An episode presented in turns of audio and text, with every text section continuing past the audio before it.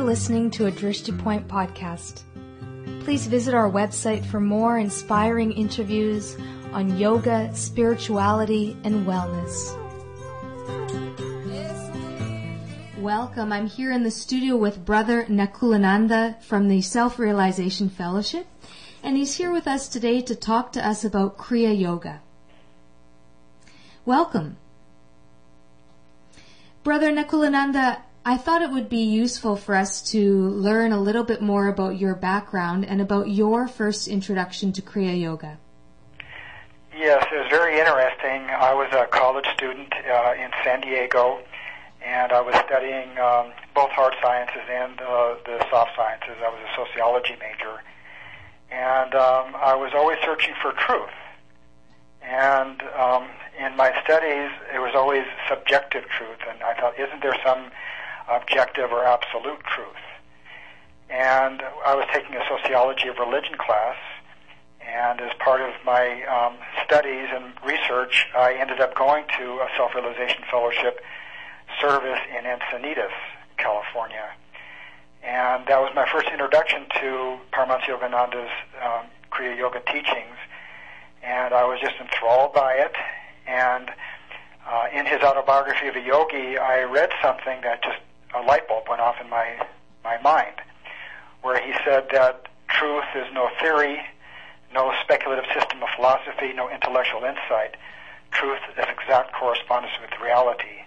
And then he said, for man, truth is unshakable knowledge of his real nature, his self as the soul. And so this is the first time I had read anything like this, and I realized that truth can be found right within us, in the, the soul, our true nature.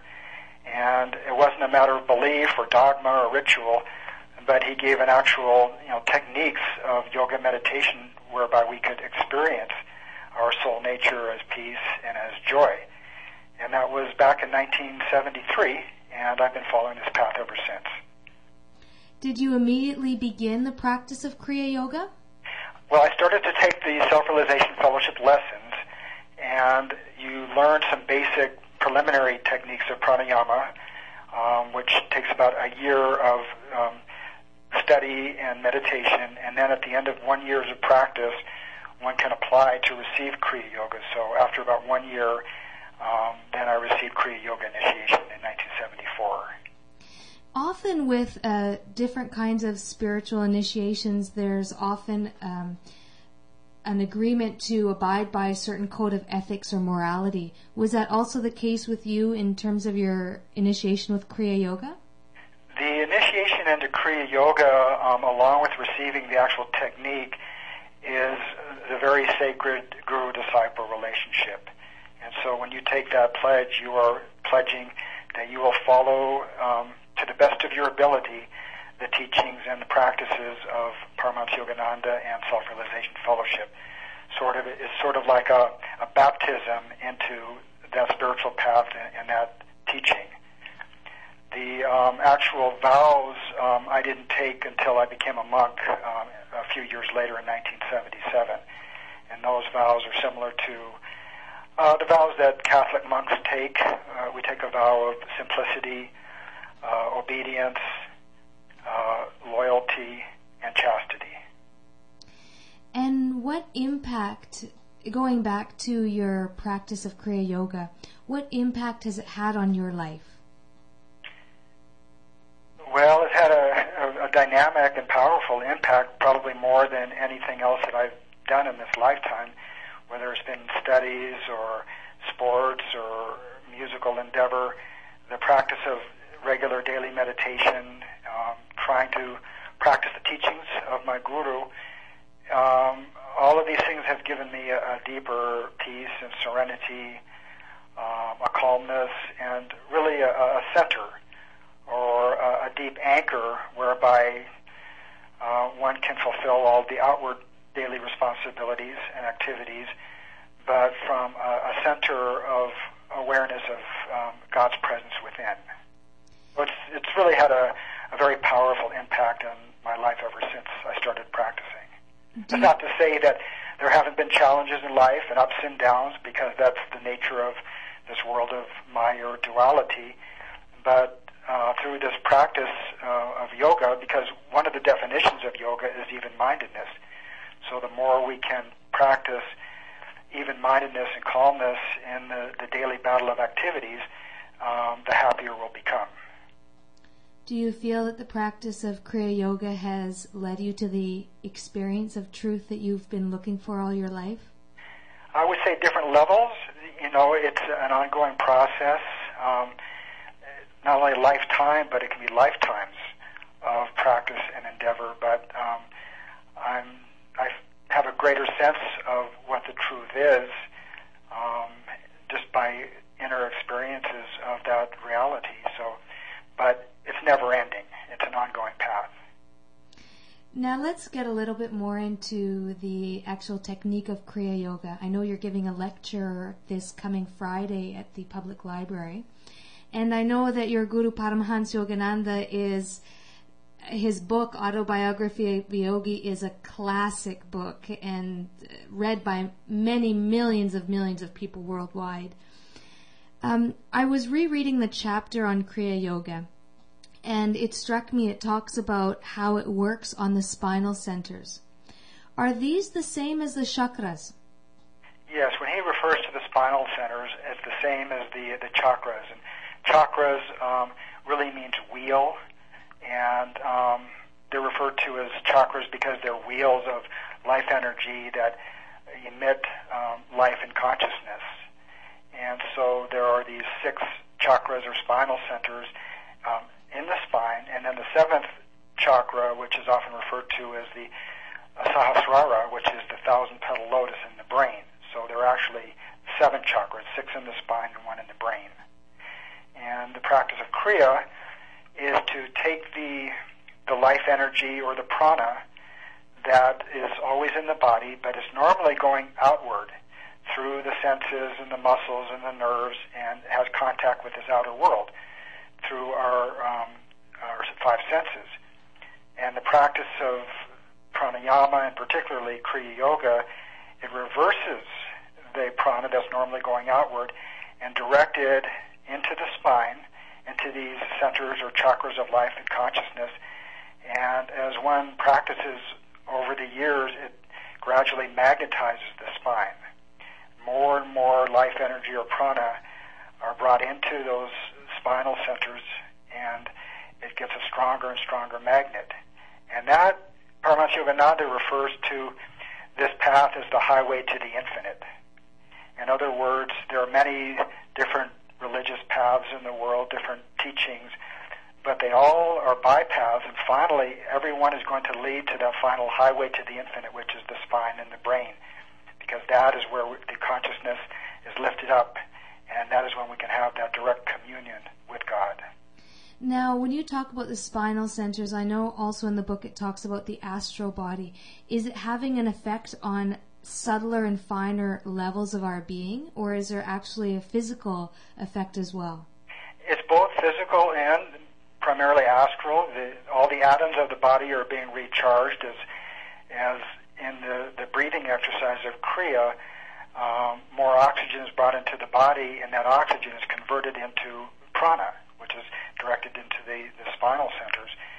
Um, but what is actually happening is that the life energy is also revolving in the astral spine, because as Paramahansaji explains, the, the soul, each one of us is a soul, we're a spark of that infinite essence of God, is encased in this physical body, of flesh and bones, and there's a subtler body of the astral body, which is of light and energy.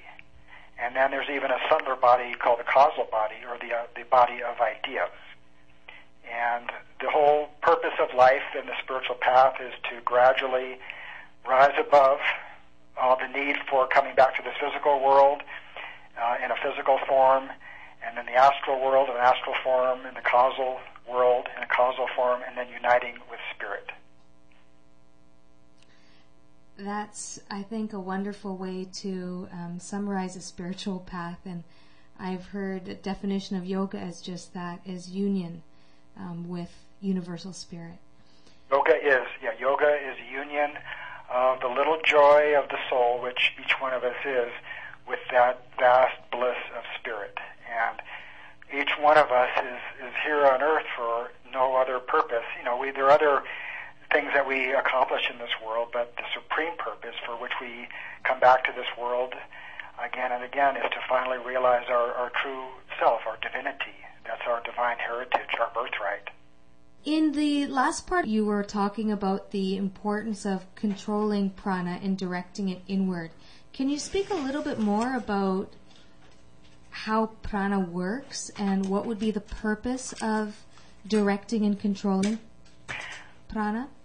Prana, we're surrounded by, we're actually living in a sea of cosmic energy or prana all the time. And there's the general prana all around us, and there's specific prana which, which is within the body. And so, as I mentioned earlier, oftentimes the energy that's in the body is, goes outward and is, is diffused out through the senses as we're seeing and tasting and touching and hearing and so forth. And this prana is actually intelligent life energy. It's, mm. it's not doesn't have self consciousness, but it does have intelligence because God set it up that way that this prana or energy um, is the building block of everything within creation. And so there's an intelligence that forms the plants and animals and, and everything that's living. And so this prana really is the, the basis of our lives. And um, we're not essentially these human bodies because they're born and they pass away, but we are essentially the life and the consciousness within these bodies. The life meaning the prana. So if we can gain control of that life force or that prana and not waste it in the outer senses, but turn it inward to those centers of life and consciousness in the spine and the brain, then we are gradually experiencing higher and higher states of consciousness. And so the the goal of the yogi is to more and more live within and to um, actually experience God's consciousness right within us.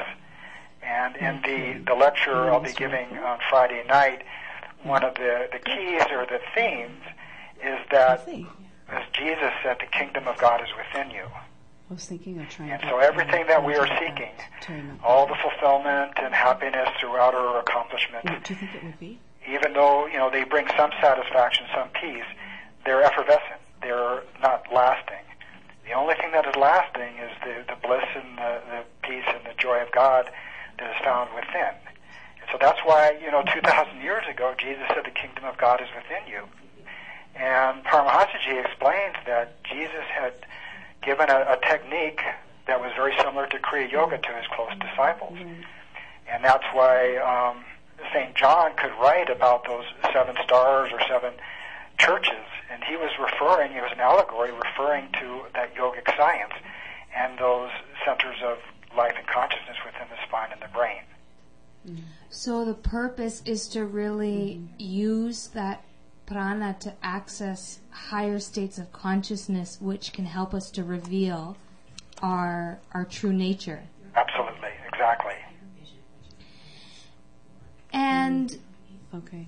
Yes. You mentioned yeah. earlier and you've mentioned several times our purpose in being here. I think our what purpose I'm in being is born. I'm not going to play a song after um, this. Can you talk a little bit about so we have more time about okay and purpose of human life. leave it up to you to mention. Yes, and that is so important because most of the world uh, has no idea why we are here. And people, we um, have a living, we work, we have families, um, and we accomplish certain things, but people are still not satisfied with their lives. There's always something missing because everything is temporal the first lecture that Paramahansa Yogananda gave when he came to this country in 1920, and it's printed in a book that uh, we uh, published called The Science of Religion.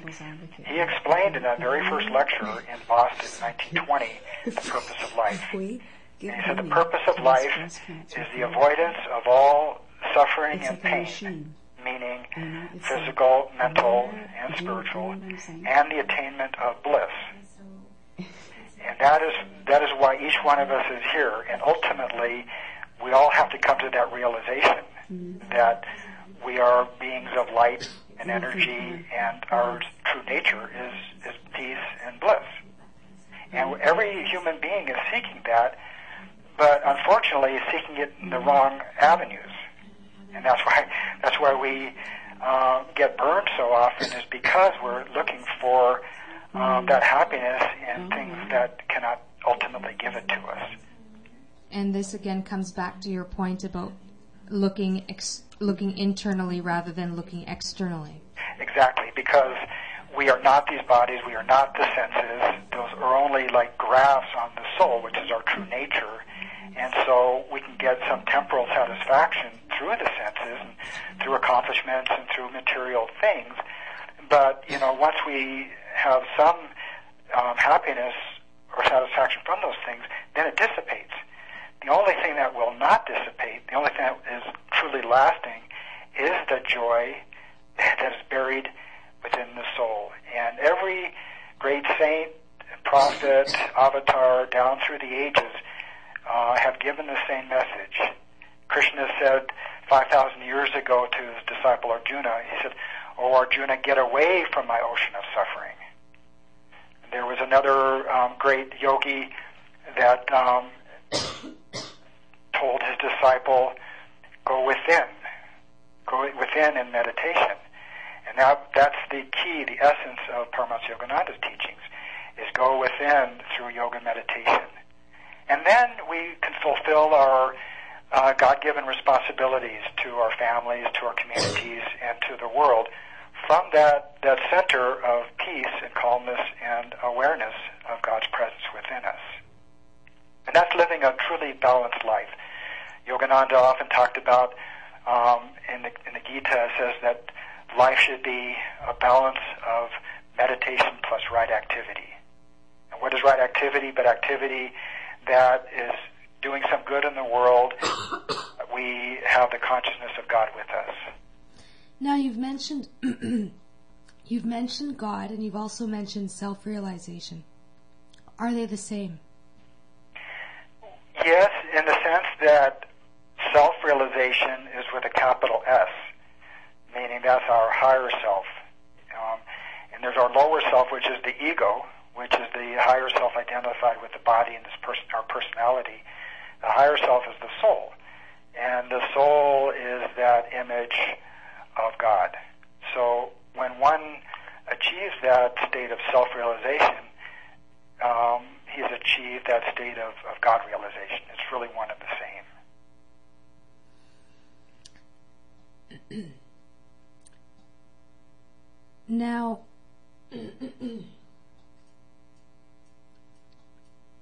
I'm wondering about um, whether, in your opinion, it's important to have a guru or to commit to a, a specific spiritual path in order to make progress. Yes, um, I believe it is. Uh, it's vital. Um, when one wants to um, be successful in any endeavor, whether it's in art or music or academics, uh, one needs a teacher to follow to teach him. And it's the same thing with the spiritual path. Um, God doesn't come to his children outwardly in the beginning, but he sends the guru.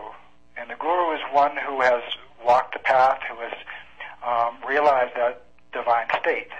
And he comes back to earth to show uh, the rest of us the way back to God.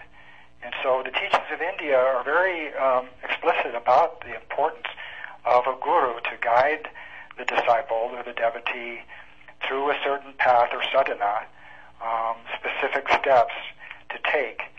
And um, that is really essential to have a, a true guru because as our guru said, um, the guru is the speaking voice of silent God. And so his teachings, the teachings of God come through the guru. And there are many um, true paths and, and there are true gurus. There aren't a whole lot of them. There are some that, that uh, profound that they are, but um, to be a true guru, one has to achieve that state of liberation, of oneness with God. Do you ever wish or that you had actually met in person Paramhans Yogananda? yes, uh, it would have been wonderful to have had that blessed experience to actually see him in the physical form and and some people after he did leave his body would say oh I, I want a living guru. Well one of the attributes uh, of a of a true guru is that he he is omnipresent he is omniscient and he's omnipotent. And so um, even though it would have been nice to have been in a physical presence it's not necessary because the guru can help the disciple no matter on what plane the disciple is on or what plane the guru is on. The important thing is that attunement. And the attunement with the guru comes by following his teachings and especially by following, um, practicing meditation and in our particular path, uh, Kriya Yoga meditation. And do you feel the even though Paramhans Yogananda has left his body, do you still feel his presence when you meditate and when you do your sadhana? Yes, very much so. How lovely for you! You know, when I when I first read the book, um, I find I find this the case of all self-realized people that in their picture, you're I I'm so drawn to just gaze into the eyes of what you see in the picture. Yes, it's very profound, isn't it? Because he, um, his picture on the cover of the autobiography of a yogi have drawn many, many people. They pick it up for the first time and they say, um, I know that man. Uh, there's that instant recognition. Mm-hmm. Uh, George Harrison was one that is drawn to this path and he said that the first time he looked at Yogananda's eyes, he said he just zapped me with his eyes. Mm. So we have many, many pictures of Yogananda, and that's part of our meditation is just to you know, look at his at his picture and to try to attune with um, his spirit, his consciousness, and that is a vital part of the spiritual path. And in fact, Yogananda said that on the Kriya Yoga path, he turned out the uh, the airplane route because it was a, a quick way to get back to God. And he said that Kriya Yoga is the airplane, that the pilot is the guru, and that the fuel that you put in the plane is devotion. Mm. And so Kriya Yoga is not just a, a cold, hard science, but um, there has to be that love and that longing and devotion for God that comes through interiorizing the consciousness in the practice of meditation. And then when we're inside, that is the time that we pour out our heart in love and devotion for God. Because I think that is one of the things that is so much missing in the world today is that that love for God. Do you feel that the practice of Kriya Yoga has opened up in you or awakened the compassion and love that is also a part of our um, of human nature? Yes, I think it has. Um, as one meditates and feels that presence of God within and feels a greater peace, one begins to realize that um, we're all connected. And that if we hate another person or we hold some type of resentment toward another person, we're actually hurting ourselves. But when we can uh, send out vibrations of love and harmony and peace to other people, then we are helping ourselves as well. That's why he turned to self-realization fellowship. It's first self-realization, realizing the self within us, and then sharing that fellowship with all people. And that's why Jesus said the two highest commandments are to love God with all your heart, mind, and soul, and your strength. The second, the second commandment is is like the first. He said to love your neighbor as yourself. And so your neighbor is anybody that crosses your path. Mm-hmm. To love and respect um, that person that comes to you as um, as a soul, as an image of God, as a real brother and or sister. Brother Nakulananda, it's been so wonderful to um, have you with us on the show and listen to the wisdom and insight that you that you share with us. I'm wondering if you can maybe end with a quote from Paramahansa Yogananda. You put me on the spot a little bit, but let me see if I, I may have to paraphrase it. But one of my favorite passages from Paramahansaji's autobiography is near the end where he says, God is love. His plan for creation can be rooted only in love. Does not that thought, rather than erudite reasonings, bring solace to the human soul? That all those who have found God have realized that there's a divine universal plan and it is beautiful and full of joy.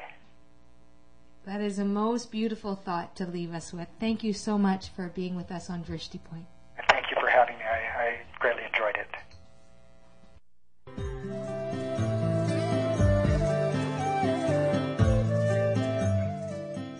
For listening to Drishti Point. We dedicate our efforts to the health and happiness of our listeners and for the health and happiness of all living beings.